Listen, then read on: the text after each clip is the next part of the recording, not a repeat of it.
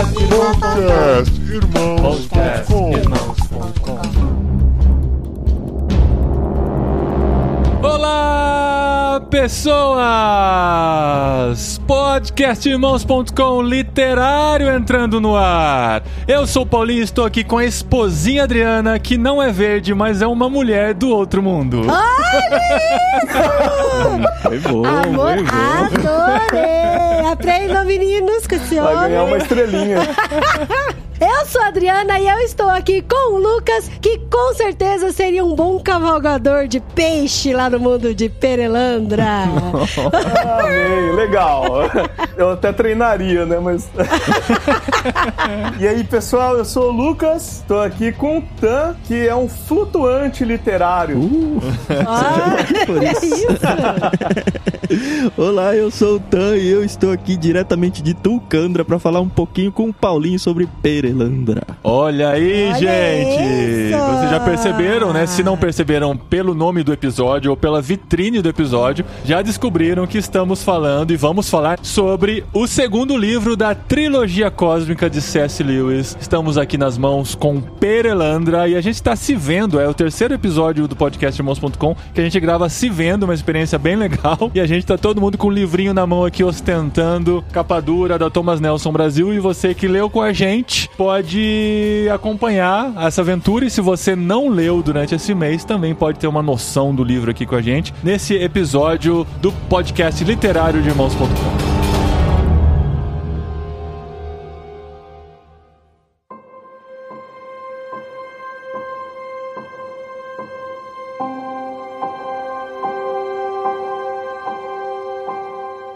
olha só, gostaria já de começar falando que esse aqui é o segundo livro da trilogia cósmica. E se você não gostou do primeiro, pode começar pelo segundo. Faça que nem eu. Ó, mas aí Porque já eu não entra... li o primeiro, eu só li o segundo. Mas aí já entra um ponto importante. A gente até falou isso no episódio anterior e tal, que você pode ler os três separadamente, independentemente. O próprio Lewis fala sobre isso na, no prefácio, se não me engano, ou na introdução, que a gente pode ler independente, mas vai ter Porque existem referências, existem interligações. E ao longo do livro todo, né, eles ficam mencionando o que aconteceu lá em... Como é que chamava lá? O primeiro? Malacandra. Malacandra. Málaga. Cara, faz tanto Málaga. tempo, né? Só pra falar pro pessoal, a gente já gravou sobre o primeiro livro da trilogia cósmica. Ele foi ao ar no dia 28 de maio de 2019. Foi o décimo episódio do Literário, o programa 361 do podcast Irmãos.com. Se você quiser ouvi-lo primeiro, a gente vai tomar cuidado pra não ser repetitivo aqui. Tem muitas informações da trilogia que você pode colher no primeiro episódio, mas a gente continua aqui a jornada no segundo livro da trilogia. Olha, eu fico um pouco distraída com esse negócio de ficar repetitivo, porque, de novo, eu não li o primeiro, mas não sei como que pode ser repetitivo sem Não. ganhar outro planeta. Podem ser repetitivas as informações sobre a trilogia, sobre a forma de escrever do Lewis. Então, enfim, a gente vai tomar esse cuidado aqui. Uma coisa que eu acho muito interessante que o Lewis traz no prefácio tem a ver com isso aqui, ó. Todos os personagens humanos neste livro são puramente fictícios. Olha a ênfase. Os personagens humanos. Tem outros personagens que não são humanos. Então, essa brincadeira que ele faz de trazer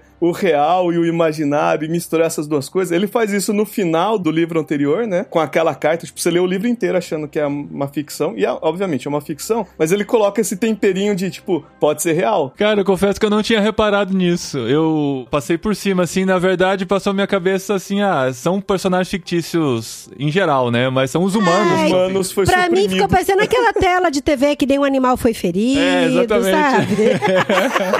Essa é uma obra de ficção. É. Qualquer semelhança com a vida real não passa de É, mera né, coincidência. coincidência. Fica a dica, né? Porque lá na nossa igreja a gente tá com alguns grupos de leitura, né? E o pessoal fala, ah, não leio o prefácio. Assim, gente, leia É, prefácios, super leia importante. orelhas, leia quartas capas, tem coisa interessante, né? Principalmente quando é Lewis, porque Lewis não dá ponto nó. Exato. Então, mas uma coisa que eu faço, que eu já falei até em outros literários, eu sempre leio pro final. Porque, cara, eu já tomei tanto spoiler Ah, lendo em prefácio, sério. É, isso é verdade. Ah, você leu Não, o mas prefácio, é depois. uma- um Não, parágrafo aqui. É diferente do prefácio escrito pós, porque tem prefácios textos que foram escritos para uma nova edição. Pelo autor. É, Não, se é pelo autor, é beleza. se é pelo autor é beleza. Se Se, não alguém é, que também que fazer é um resumo da obra explicando por que ela é Tipo, Crime e importante, Castigo, de Dostoiévski. É. Putz, cara. tem vários Nossa, que tem. Entrega tem tudo, spoiler, entrega sim. tudo, Tem que entender é. o prefácio, faz sentido. E a segunda parte que eu acho legal destacar aqui do prefácio é o final, que ele diz assim: e nenhum deles, né, nenhum desses personagens é alegórico. E por que que isso é interessante? Porque Tolkien sempre malhou a alegoria de Lewis. E assim, Tolkien foi, na minha humilde opinião, consideravelmente chato até nessas tratativas né? Aproveita Porque- que o Gui não tá participando do programa. Tolkien reconhece. Não, eu sou Tim Lewis fácil, assim, né? Apesar de eu gostar muito de Tolkien, reconhecer as qualificações, os atributos dele, né? Lewis, na minha humilde opinião, foi um amigo melhor do que Tolkien. Tolkien era muito xarope em muitos momentos, né? E é interessante isso, especificamente isso, porque nessa mesma carta que Tolkien tá compartilhando com o filho dele, o Christopher, que a Priscila, a filha mais nova, tava lendo também, etc. Ele fala o seguinte, ó. Ela leu recentemente Fora do Planeta Silencioso e Perelandra. E com bom gosto, ó a ênfase, com bom gosto, preferiu o segundo. Então, de todos os livros que Lewis já escreveu, de ficção, etc., Perelandra é o preferidão de Tolkien Master. E Tolkien, inclusive, defende por carta com alguns editores que Perelandra era um ótimo livro para ser publicado, etc. Né? Um editor acaba perguntando assim: Ah, Tolkien, o que, que você acha? Você acha legal, etc? Você acha que vira publicar? E Tolkien, não, esse é top, é massa, etc. Imagina o Tolkien falando: esse é top, é massa. Fechou. Com um charuto, né? Bom, gente, entre ler o primeiro livro e o segundo, passou-se aí um ano, e foi legal que nesse meio tempo eu fiz outras viagens literárias, como descobrir a obra de H.G. Wells, que é uma inspiração declarada do Lewis em suas obras. Né? Ele estava vivo ainda no tempo de Lewis, mas H.G. Wells escreveu no final do século XIX os seus principais livros, e Lewis aqui faz várias referências. Foi legal que eu li dois livros do H.G. Wells, que foram O Homem Invisível e A Máquina do Tempo. E ao encarar o Perelandra, eu vi de cara muitas referências, cara. Eu me senti continuando lendo A Máquina do Tempo, por exemplo. Porque A Máquina do Tempo acontece uma coisa muito parecida, que foi inclusive a metodologia ou a forma de linguagem que Lewis usou para contar essa história. Os dois primeiros capítulos é meio que uma preparação para a história. De repente ela acontece e o cara volta e conta como é que foi. Né? Isso é muito igual a Máquina do Tempo. Eu vi muito forte essa referência aí. Achei bem interessante porque, como a gente falou no episódio 10 do literário, a ficção científica ainda estava sendo construída, né? Já existia H.G. Wells, já existiam algumas incursões nessa área, mas os grandes ficcionários científicos, não sei qual que é a palavra, cientistas fictícios, viriam depois dessa obra do Lewis, né? O gênero ainda estava sendo construído, então foi interessante ler dessa maneira. Uhum. Tá, então vamos lá para a história de Perelandra.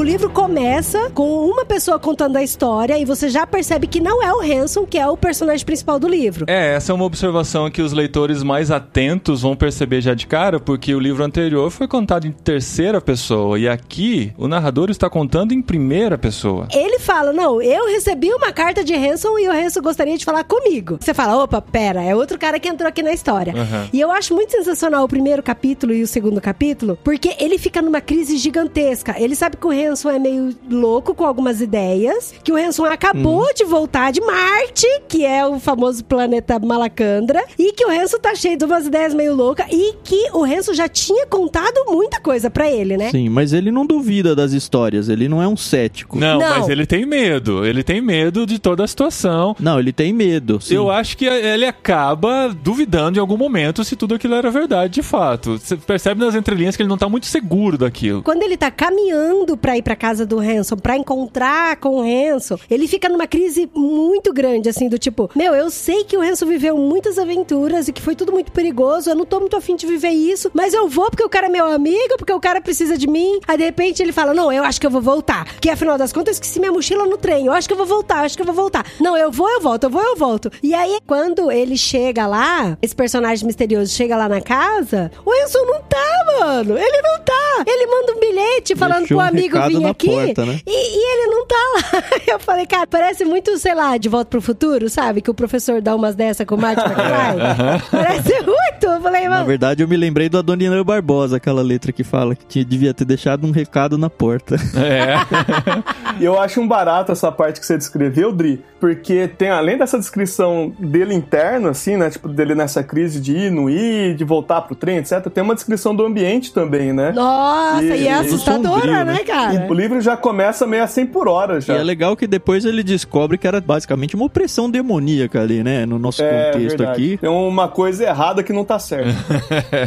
E aí o que acontece? O amigo dele chega na casa dele, não vê ele lá, vê algumas coisas estranhas acontecendo. escuro, tudo escuro, ele não consegue acender a luz e tal, aquela coisa de apalpar. É a tensão Sim. que você fica de onde ele se meteu, né? E aí ele termina o capítulo com o amigo dele chegando e falando: Ah, Lewis, ainda bem que você chegou. E eu não me toquei. Ah, foi era. muito legal essa hora, A cara. hora que fala esse Lewis é muito Que eu já louco, tinha né? lido essa parte, eu falei, caramba, ele tá falando com o Lewis, claro. O narrador é o C.S. Lewis. Aí a Adri falou assim, mas quem que é esse Lewis que entrou na história? Eu falei, como assim? Ah, legal. Eu falei, nossa, amor, eu achava que a história era sobre Renzo, mas é um tal de Lewis que tá falando aqui. Ele, Dri, o C.S. Lewis. Eu falei, ah, É, tá. mas é legal, é. E aí é engraçado que, cara, eu imagino muito de volta pro futuro nessa parte mesmo. Parece o professor falando com o Marte, sabe? Não, porque eu tenho que ir pra outro planeta agora, porque o Oyarsa me contou que eu tenho que ir pra Perelandra e não sei o que. Aí ele pega e para e fala: Calma, mas você sabe o que, que você vai fazer lá? Ele: Não, eu não sei, só sei que eu tenho que ir. Eu falei, mano. tipo Abraão, né? Nem sabe pra Aham. onde vai, assim. Só vai Não, indo. mas é esse senso de missão cristã, né? Que a gente fala, obedece cegamente sabendo que a força superior tem os seus propósitos e tudo bem, é o que tem que Tá ser feito. E essa é a diferença em relação ao primeiro livro. Aí tem um grande contraste. Porque no primeiro livro ele vai obrigado para um novo planeta Ele vai sequestrado até, né, Paulinho? Exatamente, abduzido, né? E ele cai nesse planeta cheio de medo, sem saber a missão dele, sem saber o que ele estava fazendo, ele só vai seguindo e tentando sobreviver. No segundo planeta, o que acontece é que ele chega e ele não tem essa mesma sensação, porque ele já entendia o seu propósito. Isso é muito bonito, cara. Quando você sabe para que que você existe e por que você está naquele lugar, você fica em paz, porque você sabe que tem um propósito no que você está fazendo. Lembra muito a história de José, né? Que, tipo, ele é levado ao Egito meio a contragosto. Tem que ir porque tem que ir. Me venderam, né? Mas lá, depois dele passar pelas coisas que ele passou, etc., e receber o amadurecimento de Deus, aí a resposta dele aos irmãos dele é: vocês tentaram mal contra mim, mas Deus tornou isso em bem, né? E a mesma coisa com o Hanson acaba acontecendo, né? Tipo, me levaram sequestrado, em Malacandro eu tentei sobreviver. Eu não tava tentando participar de algo maior, tava só tentando não morrer, basicamente, né? Já depois de conhecer o Oyarsa, entender um pouco da história, As línguas, né, e tal. quando ele vai pra Perelandra, aí ele já vai com esse senso de propósito, né? Que, tipo, o que era mal, na verdade, se tornou bem. E é interessante que, ao mesmo tempo que não é a qualificação da pessoa, intrínseca da pessoa, ao mesmo tempo, se fosse um engenheiro que tivesse lá, teria conseguido desvendar o idioma solar, por exemplo, né? Tipo, ele ser um filólogo é extremamente importante pra essa história acontecer da forma que acontece, né? Igual aquele filme do Netflix, eu acho que é A Chegada que chama, né? Aham, Tem a- uma mulher que dialoga lá com os ETs e etc, né? Então, o que eu acho interessante é que ele não se viu chamado pelas suas qualificações. É, Porque não gerou nele essa questão da vaidade do ego, né? soberba, né? Sim, sim. Verdade.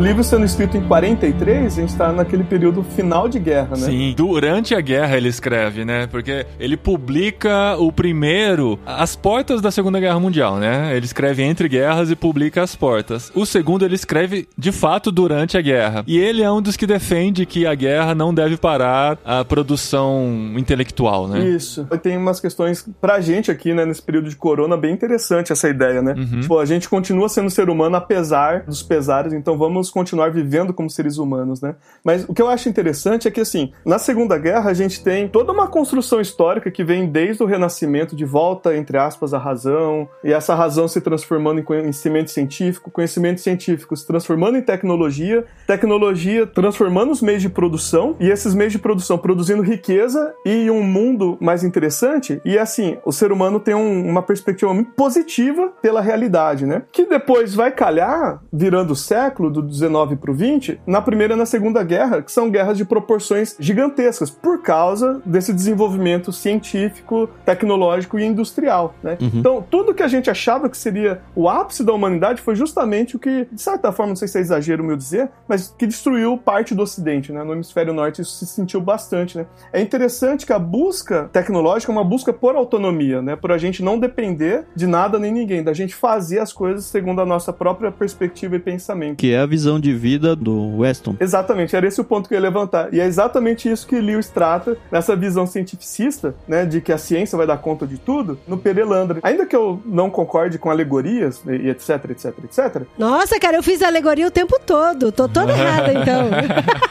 É, é. É difícil não fazer, né? Porque. Cara, ele te provoca o tempo todo é. a fazer alegoria. É igual o é. Tan falou do Weston. O Weston é um personagem do primeiro livro. É o vilão do primeiro. É né? quem Isso. sequestra o Ransom no Sim. primeiro livro e leva-o à força a Malacandra. Então, e pelo que eu entendi do Weston, a, a leitura que eu fiz dele, que é um cara exatamente isso que o Lucas falou. Ele é muito oportunista e ele vê cientificamente oportunidades de usar tudo que tem lá naquele planeta pro bem dele, entendeu? Uhum. É uma relação de egoísmo e aproveitamento gigante. Uhum. E que Hanson já sabia. Isso para mim eu perdi de não ter lido o Planeta Silencioso. É. Porque quando ele vê o Weston, ele já sabe exatamente o que, que o Weston quer lá. Ele já faz o ah, pronto. Ah, né? pronto. Weston aqui também. e eu falei pro Paulinho. Não, eu parei de ler e gritei pro Paulinho: ah, fala quem, quem que é esse, esse Weston? Parece um tal de Weston aí. Quem que é ele? Né? Aí o Paulinho pegou o volume 1 e falou: olha, tá aqui. Tá. tá aqui, ele falou mais ou menos isso. Ele falou: ah, isso aí tá no primeiro livro, você não quis ler? Ah, não fui grosso desse jeito. Mas eu falei que existia essa referência. Era um cara que, na verdade, no fim das contas, ele não é aquele mal, mal, né? Aquele cara. Mas isso é legal, isso eu vou é. falar mais pra frente, tá ele marcado é um progressista. Aqui. Ele é um progressista que não acredita em Deus. Ele é, é isso. E, mas ele tem suas razões e algumas vezes você chega até a considerar os pontos que ele está levantando, né? E essa crítica cientificista que o Lucas levantou aí é algo que deixa muitos cientistas contra os escritos de Lewis também, né? Por parecer que ele está lutando ou denegrindo a ciência em prol de uma visão teológica que vai contra a ciência nesse é, sentido. Né? Não só denegrindo, mas até mesmo. Desacreditando. Não só desacreditando. Difamando. não, amor. Troca. Mas. Mas é tipo, é Amando. como se fosse. Não, é como se fosse proibindo mesmo. Isso aqui vocês não devem não mexer. Toca nisso, não né? toca, sabe? Mas isso não é verdade. Eu acredito que seja uma interpretação precipitada do que ele está querendo passar. É que existem as camadas, né, gente? Conforme você vai aprofundando mais, numa primeira leitura, a gente vai ser como o Mark falou no episódio anterior, né? A gente vai ser o leitor comum, o leitor de superfície. Conforme você vai lendo mais, entendendo mais a linguagem do próprio Lewis e desse tipo de literatura, aí você vai se transformando no leitor literário que é o que vai encontrando a profundidade do que está sendo dito, né? Inclusive, até respondendo a pergunta que o Lucas me fez em off, ele perguntou assim: E aí, Idri, você curtiu o Perelandra? E aí, Idri? E é o seguinte, cara, eu tinha acabado de terminar Cálice de Fogo.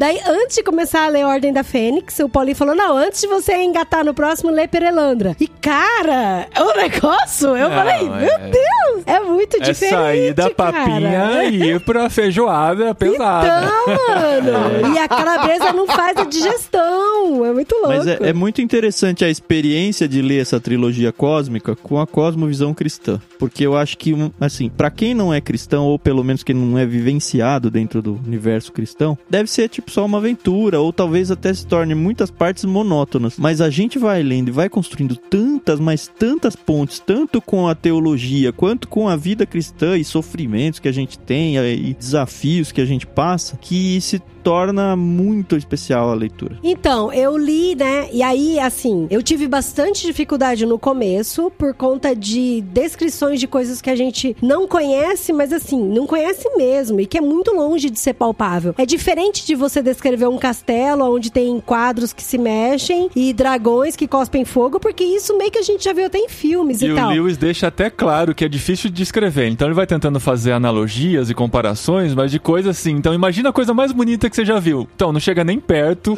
Então. do sabor dessa fruta que ele está experimentando agora. E é muito legal. E aí, tipo, Perelandra é um planeta de água com ilhas flutuantes. E que de vez em quando chega uma onda gigante e muda tudo fora do lugar, sabe? Eu fico, mano. Não tem geografia fixa, né? Não, mas eu achei fantástica essa, É muito legal. essa é- ideia de construção de planetas. É porque eu tava lendo que na época, até onde a ciência astronômica tinha chegado, eles criam que Vênus era coberto por água, né? Então ele imaginou essas ilhas Olha só, flutuando cara. e a água, Que porque bacana. era o que eles conseguiam concluir até então, né? Mas essa própria descrição, Dri, de é quase isso, mas é muito melhor, que ele se repete praticamente quase tudo, eu acho que é tão importante de ser feita. Cara, e pra quem tem déficit de atenção? Não, É mas eu tenso, acho importante cara. ser feita, porque na verdade o que ele tá descrevendo ali é um, tipo de Éden. E se a gente fosse tentar identificar o Éden, a gente também não teria palavras no vocabulário Aham. e nem analogias no que a gente tem como um panteão de ideias para descrever aquilo. Então, até o próprio falta de vocabulário para dizer isso vai a favor da ideia de que, cara, isso é tão perfeito que a minha língua não alcança. Tipo Aham. João em Apocalipse, né? É. Tipo, sei lá, tem uma espada que sai da boca, eu não tô entendendo direito. Aqui tem É. fogo. E é interessante que várias vezes eu fechava meu Kindle e eu ficava, ai Deus, traz na minha cabeça figurinhas e imagens, porque eu não tô entendendo nada. E é muito louco que quem está descrevendo é um filólogo, que teria palavras suficientes em tantas línguas possíveis para descrever e mesmo assim não conseguia. Então, nesse sentido, eu fiquei um pouco com raiva de mim, porque eu falei, cara, eu vou desistir de ler esse livro também. De novo.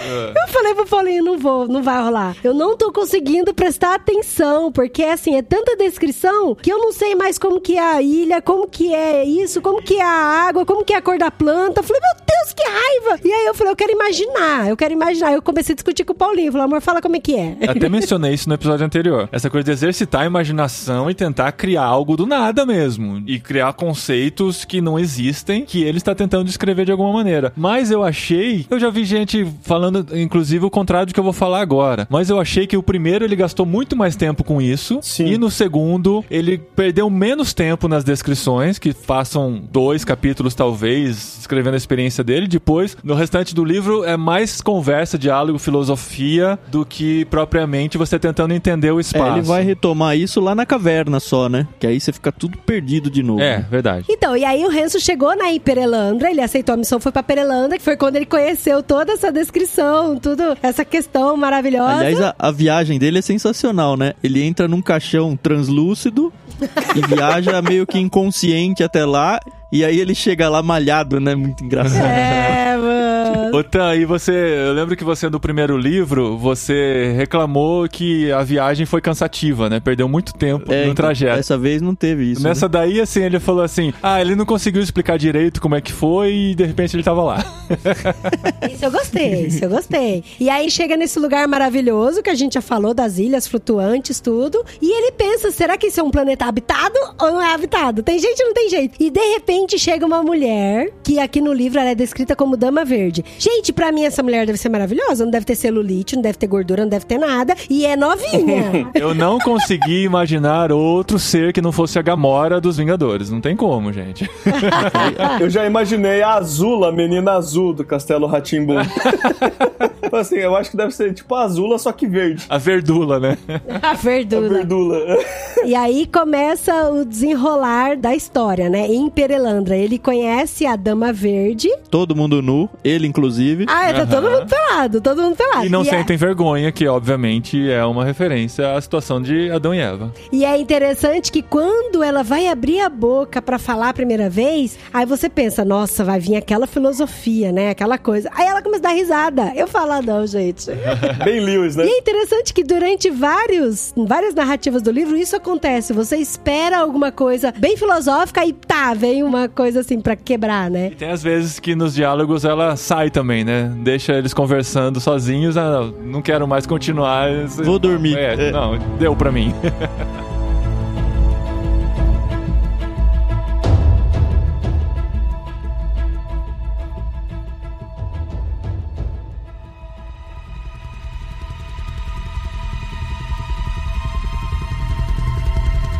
Mas vamos caminhar, porque tem o ponto principal do livro que a gente não chegou ainda, né? Já entendemos todo o cenário, já entendemos que ele está num planeta diferente, com uma missão, encontra um ser extraterrestre para ele, mas local, né? Para Perelandra. Tem esses diálogos, começam a se compreender, apesar de não se entenderem bem. Ela tenta entender a malícia, a maldade, coisa que ainda não fazia sentido para ela. E eles estão nesse relacionamento meio que de conhecimento mesmo. Só pra galera que entender também, existe a Dama Verde nesse planeta e existe o Rei. Até então a gente só tem uma referência ou uma ideia de que ele existe, né? Não é muito presente. Não, ela fala que ele se perdeu É. dele e que ele tá em outra ilha e eles não se acham há muito tempo e ela tá o tempo todo procurando. Tanto que ela acha que quando vê o, o, o Hanson na outra ilha, ela acha que era o rei, porque estavam longe ainda. E aí depois que ela vê, ah, não, não é. Ela foi separada do rei por conta dessas ilhas flutuantes e ela tava o tempo todo procurando ele. E ela mesmo se sentia mais inocente, mas inocente não naquele sentido de bobinha, mas inocente de que falta sabedoria em muitas coisas e que ela estava crescendo. Não estava mais velha. E né? aí, todo o diálogo que ela tinha com o Hanson, ela falava: Puxa, cresci mais um pouco, fiquei mais velha, então espera que eu preciso absorver tudo isso pra voltar. E é interessante que quando ela tinha alguns diálogos com o Hanson, o Hanson mesmo pensava, falava: Caramba, acho que eu falei demais, eu não devia ter falado esse tipo de coisa, porque eu acho que ela não tá absorvendo tudo. E tem um desses diálogos que eu acho muito sensacional, quando o Hanson pega e questiona ela nesse sentido de que, olha, você tá tanto tempo procurando o rei e você tem essa coisa no seu coração de que você é feliz, que você é contente no sentido de contentamento, mas que você anseia algo que é encontrar o rei. Então, como que você pode ser feliz na plenitude se você ainda não encontrou aquilo que você buscava? Inclusive, você ficou triste quando você me viu e achou que eu era o rei, mas no fim das contas não era. Mas isso é ele tentando ensinar o que, que é mal pra ela, o que, que é tristeza, porque ela não tem esse conceito. Cara, é exatamente isso que eu ia falar. Ele ficava nessa ansiedade de explicar pra ela o que é a morte, o que é sofrimento, o que é maldade. E ela ficava, mas eu não sei do que, que você tá falando. O que é solidão, mas eu não sei do que, que você tá falando. E é interessante que ela pega e fala isso aqui, ó. A alegria de encontrá-lo de novo e de todo o novo conhecimento que obtive de você são mais diferentes que dois sabores. E quando a diferença é tão maior que isso, e cada uma das duas coisas é tão grande, então a primeira imagem fica na sua mente por muito tempo, durante muitas batidas do coração. Depois que o outro bem chegou, esta, ó malhado, é a glória e a maravilha que você me fez entender, que eu, eu mesma, mudei do bom esperado para o bom que me foi dado. Faço isso do fundo do meu coração. Pode ser que haja alguém que não faça assim, alguém que se apegue ao bem que tinha pensado originalmente e transforme o bem que lhe foi dado em algo que não é bom. Então, tipo, não era você que eu tava esperando, mas você me ensinou tanta coisa boa que eu recebi isso de bom grado. Entendeu? Eu achei isso muito sensacional. Tem mais a ver com a disposição do coração do que com o contexto em si, né? Agostinho, quando ele escreve sobre a vida feliz, ele trabalha com essa mesma ideia também. Ele chama isso de justa medida, né? Nem excesso e nem falta, mas a justa medida que é dada pela sabedoria, né? Então, não adianta eu ficar esperando uma coisa que eu não tenho. Isso não é sábio. O que é que é sábio? Eu saber ser contente com o que eu tenho aqui agora, Sim, por exemplo, isso é né? sabedoria, né? E aí eles têm vários diálogos, né? A Dama Verde com o Malhado. É, o Malhado, né, Malhado é pra esse explicar, né, como o Tan mencionou, ele foi dentro de um caixão translúcido e que se queimou de sol de um lado e do outro não. Então, ela ri, inclusive, por causa disso, e vocês riem de novo quase 100 anos depois. é verdade. E aí aquele planeta maravilhoso, né, com todo o paraíso, mas ele tinha regras. E tinha uma regra muito importante, que eles não podiam dormir em terra firme. Então ela podia passar pela terra firme, mas na hora de dormir tinha que ir pra uma ilha flutuante e dormir. E ela fala que o Maleldil, que foi quem impôs essa regra, e aí o Hanson fica maluco, mas por que, que você não questiona essa regra? Mas por que, que você não pode dormir lá? Qual que é o sentido disso, né? Aham. E ela não entende por que, que ele fica maluco questionando, e ela fala, não, a gente, ó, entende que isso é bom pra gente, pra mim já tá suficiente isso, né? Eu achei isso muito legal. Eu queria comentar sobre essa regra, porque eu acho que ela é tão absurda, assim, no sentido de simplicidade e de falta de sentido, quanto a regra de não comer da fruta do conhecimento do mal. Tipo, é uma fruta, sabe? Você tem um jardim inteiro, você vai ter ciúmes, né? Quando eu era criança e lia o Gênesis, eu pensava assim, cara, mas que Deus bizarro, ele tem ciúmes de uma fruta?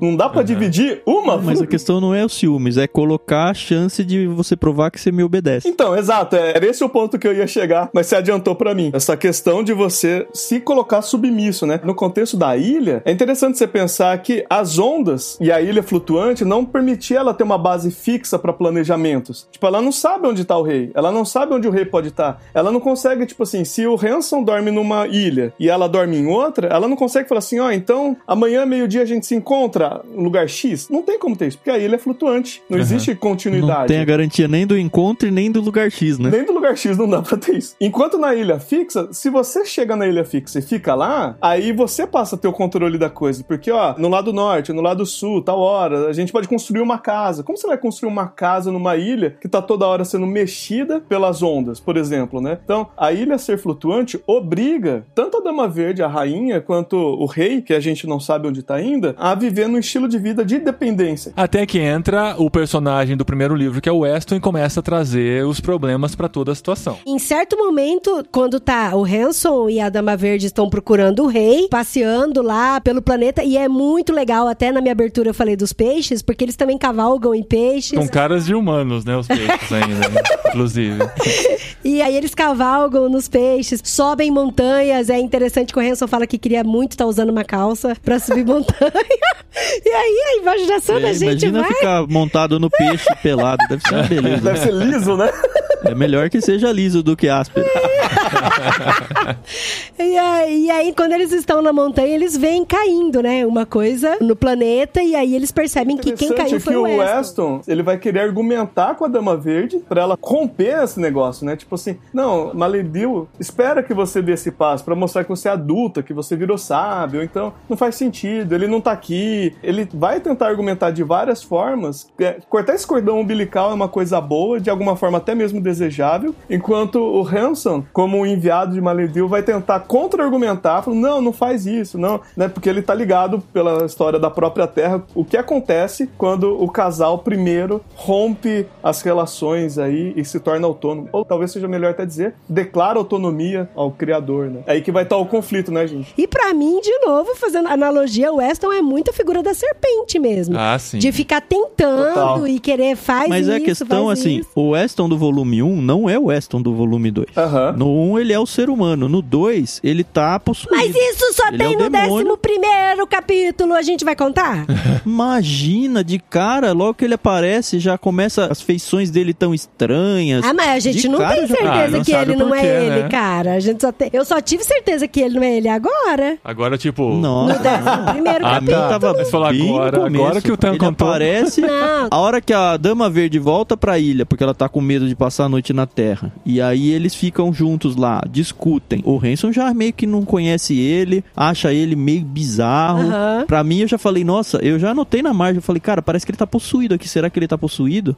e aí só foi confirmando dali pra frente, eu não tive dúvidas, foi muito rápido pra mim. Quando a Dama Verde chama ele de não humano, eu falo, cara, porque o mal não é pra habitar no homem. Tá errado o mal tá dentro do homem, cara. Eu achei isso muito legal. Bom, gente, a história vai se desenrolando. Eu acho que tem muitos. Se a gente for entrar em cada ponto, né? A gente já percebeu que em tantos episódios do literário, a gente não consegue malemar, raspar a superfície de tanta profundidade que tem num livro do Lewis como esse, por exemplo, que não é um livro fino, né? É, mas pelo menos metade do livro é o que o Lucas mencionou aí. É a batalha entre o Weston barra demônio aí, o não humano, tentando convencer a dama. E assim, o, o homem vai demorar muito pra aparecer no livro. Eu fiquei até um ponto falei, cara, será que ele não vai aparecer? É, será que ele existe mesmo, né? Então é aquela argumentação o tempo todo com alguém super limitado em conhecimento que não sabe o que é morte, que não sabe o que é mal. Então o, o próprio demônio tá tentando colocar isso como uma realidade e algo que de alguma forma é bom pra ela. É muito interessante aquela parte, por exemplo, que ele fica tentando incitar algumas ideias feministas na cabeça dela pra Sim. ela até se deixar de se submeter ao rei. Eu achei fantástico. Isso hoje em dia daria uma treta danada. Ideia de empoderamento também, né? Exato, então. É, verdade. E aí, assim, o tempo todo isso isso e o, o Hanson do lado tentando contra-argumentar e fala, como que eu vou fazer? E nessa hora que ele percebe qual que era a missão dele lá, Aham. que era justamente tentar ser o catalisador para que não fosse criado mais um planeta Terra onde o primeiro casal ia desobedecer a Deus. Você vê que o Weston é muito, muito realmente assim. Pra mim, ele é do mal, ele é manipulador, ele quer conseguir as coisas dele e ele fica tentando e provocando ela o tempo todo pra ver se ela vai dormir na ilha fixa, sabe? Uns negócios assim. Ele cria umas arapucas pro Hanson, falando: e aí, não é verdade isso? Não é verdade? E o Hanson fica naquela coisa. E agora? É. Se eu falar que não é verdade porque vai ser bom pra ela, eu vou mentir. Então eu vou usar uma mentira que é um artifício do diabo pra Aham. tentar defender um negócio.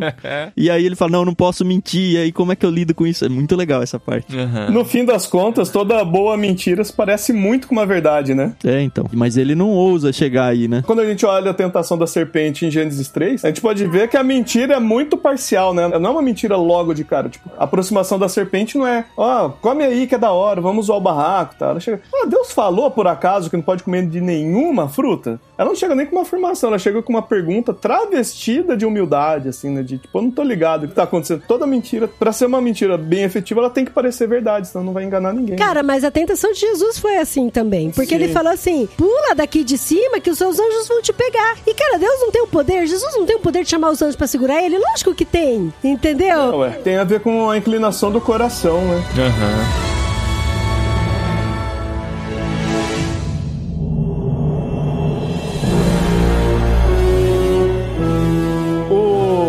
acho barato, assim, é que parece que o Hanson percebe que só no argumento pelo argumento não vai rolar uma solução definitiva, né? E ele percebe que ele vai ter que botar a mão na massa da cara dele, no caso. Como né? todo homem tem que terminar a empurrada, né, meu amigo? Fora as bolas. Cara, sabe que essa parte me incomodou demais no livro? O fato dele ter que agir pra matar o personagem, sabe? Porque assim, a morte ela não fazia parte do contexto lá em Perelantra. Não fazia. Nem pro Weston, eu acho. Que já não era o Weston, né? Porque tem um capítulo, acho que inteiro, nessa dele tentar concluir que não, o certo é eu agredir ele ou não. Uhum. E pra mim ele ia chegar no fim daquele capítulo e concluindo que, cara, não, eu não posso fazer isso. Mas ele não chega nisso. E ele vai a vias de fato, e aí, enfim, Acontece anda tudo, tudo nessa sequência. E isso me incomodou demais, cara, porque eu falei, cara, devia ter um jeito de resolver sem isso, sabe? Fazer com que a Dama Verde, por exemplo, ela realmente se convencesse de que não, eu não tenho que seguir pelo que o Weston me aconselha e vou rejeitá-lo. Porque a partir do momento que você faz isso, na minha cabeça, você tira o demônio do cenário, a força bruta, você acaba com a tentação. E o propósito lá, tanto que o Malediu, ele não volta pro cenário, ele não vai mais aconselhar ela. Ela tinha um diálogo contínuo com o Malediu. Quando ela conversava com o Hanson, ela falava, ah, Malediu tá falando isso, aquilo aqui pra mim. De repente ele some. E ele some de propósito justamente pra, ó, você tá sozinha, você tem a informação, eu quero ver se você vai me obedecer. A solução que o Hanson dá não é deixar ela resolver, é tirar o problema da frente. Isso me incomodou. Lucas, um minuto para a réplica. Defenda C.S. Lewis. Vou defender C.S. Lewis. Bom, eu não acho que era prerrogativa. Eu entendo o incômodo do Tan e eu não vou contrariar, porque eu acho que é legítimo, né? Eu só vou compartilhar a minha impressão, né? Eu entendo, assim, que não era prerrogativa que a tentação fosse permanente, né? E ela teria que vencer Mas eu não permanente. acho que teria que ser permanente. Eu acho que ela deveria dar um fim, não o, o Hanson, Então, mas entendeu? você não acha que ela não comer durante o período que houve tentação não é não, uma postura não pernoitar dela? na terra, né? É, tipo assim, eu fui tentada, fiquei confusa por um longo período. Boa parte do livro é essa tentação até, né? Com os Isso, diálogos isso. dos três. E ela não caiu. Ela não tomou um partido claro, mas ela não caiu, né? Isso, eu esperava que ela tomasse um partido que é a decisão dela, sabe? Sim, não, eu, eu entendi, ponderei, aprendi várias coisas que vocês me fiz mais velha, né? Mas chegou uma hora que eu tenho que tomar uma decisão e a minha decisão é não vou te Não ouvir, vou o Weston. Eu fiquei satisfeito com a ideia de, tipo, enquanto a tentação rolava, ela não caiu, né? E tem um- uma segunda questão também que é bem pessoal, assim, né? O mal deve ser punido, né? E o mal ali é o Weston, né? Encarnando alguém, né? Então, Uhum. a justiça de Maledil, sendo um, um tipo de deus, assim, clama pelo salário do pecado ser a morte. Então Sim, não dava verdade. deixar o cara lá neutro. Ele tinha matado um bicho, né? Ele tava incitando a corrupção do coração do casal primeiro lá, de Mas é que eu acho que deveria ser uma ação do próprio Maleudil em eliminar. Da mesma forma que Davi não tenta se levantar contra Saul, por exemplo, mesmo sendo perseguido e tal, Sim. é aquele contexto de não busca você a vingança, sabe? Deixa que Deus que vinga. Isso não tá no livro. Mas é só um incômodo, não é um discordância, esse livro não presta, Sim. nada disso. E aí, cara, eu pessoalmente, assim, indo pra próxima etapa, a cena que isso vai acontecer, né, um pouco no mar, entrando numa caverna lá. Gente, a cena que ele entra na caverna, cara, e logo após, assim, que ele tem que sair da caverna, a maré tá subindo, etc. Isso me dá uma agonia tremenda, assim. Quando eu li, Sim, quando eu li é essa, essa cena, cara, eu fiquei com uma dor no maxilar de tanto que eu fiquei mordendo minha boca, assim, que eu tava tipo, caramba, o que, que vai acontecer? Porque eu, assim, tem muito a ver com o meu contexto pessoal do momento, assim, eu tava passando por uns momentos que eu tava me sentindo nesse tipo de caverna, querendo uma saída, não achava, e ver o Hanson naquele mesmo contexto. E, cara, imagina que bizarro, né? Você tentar escalar uma caverna desse contexto, de mar, etc. Então, é pressuposto que a caverna tenha pedras lisas e molhadas, né? Ou seja, não é de fácil escalada. Sim. Sem equipamento e sem saber pra onde tá indo, assim, sabe? nu e machucado. Nu e machucado. O Tan não esquece que ele estava nu, né? É verdade. Cara, Você não, imaginou é- isso o tempo todo. Eu esquecia e eu falava, nossa, ele tá nu. Nossa, ele tá nu. Porque a gente fica pensando toda hora, cara. É muito desconforto o tempo todo. É muito desconforto. Gente,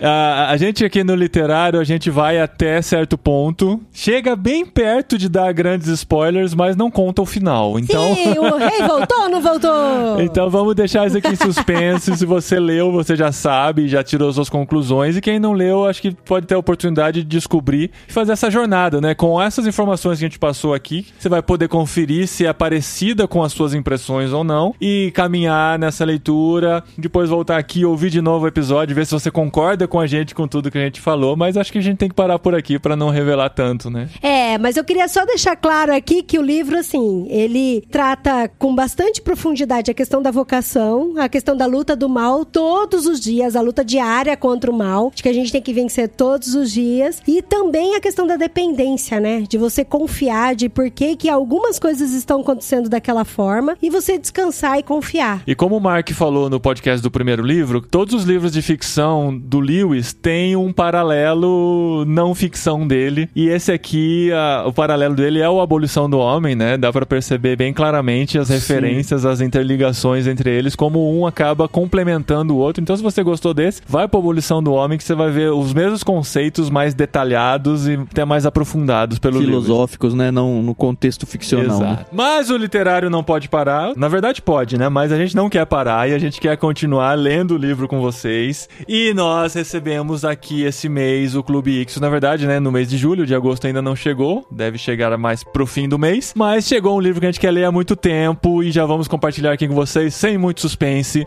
Nesse mês, vamos ler O Evangelho Maltrapilho de Brennan Manning. É. Olha isso!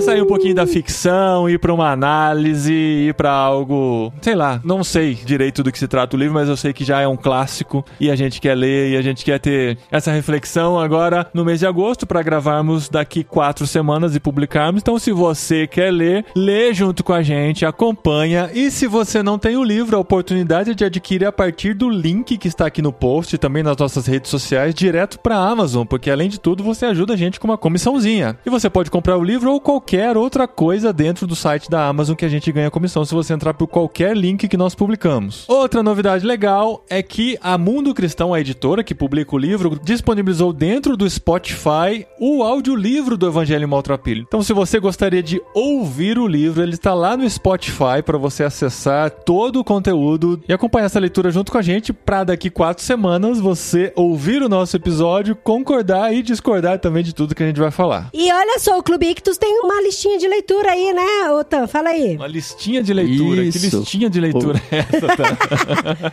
É, a gente tá com uma frente nova e a gente abriu um canal de leitura coletiva no Telegram. Então, muitos dos livros que a gente manda, a gente tá lendo junto com os inscritos lá no canal. Se você não é assinante do Ictus, você pode e deve participar desse canal, porque por lá a gente também divulga oportunidades para você comprar o livro a tempo de receber e participar da leitura com a gente. Agora, em agosto, a gente tá lendo Morte Morte no Nilo, de Agatha Christie. A gente deve emendar depois o próprio Evangelho Maltrapilho. Então, você que quiser ler junto com a gente, lê lá junto com a gente e conclui ouvindo o literário aqui. Sim. E vai dizer também que vai participar com a gente aqui, a gravação do. A gente já tem a confirmação de que ele vai gravar com a gente? Já tem a confirmação. Porque assim, a gente tava marcado pra gravar com o Burjac, que é o peixe grande que indicou esse livro agora em julho pra gente. Mas como a gente vai gravar aqui no literário, a gente trouxe ele pra gravar aqui em vez de gravar lá no podcast do Ah, Ictus. que legal. Então lá no Ictus Podcast a gente vai gravar um outro livro que ainda é surpresa, você tem que acompanhar a gente por lá. E isso só ajuda porque é cada vez falando de mais livro, Aham. né? E o Guilherme Burjac então vai gravar junto com a gente aqui no literário também sobre o livro que ele mesmo indicou Boa, pra a gente. gente tira o Lucas e traz o Burjá.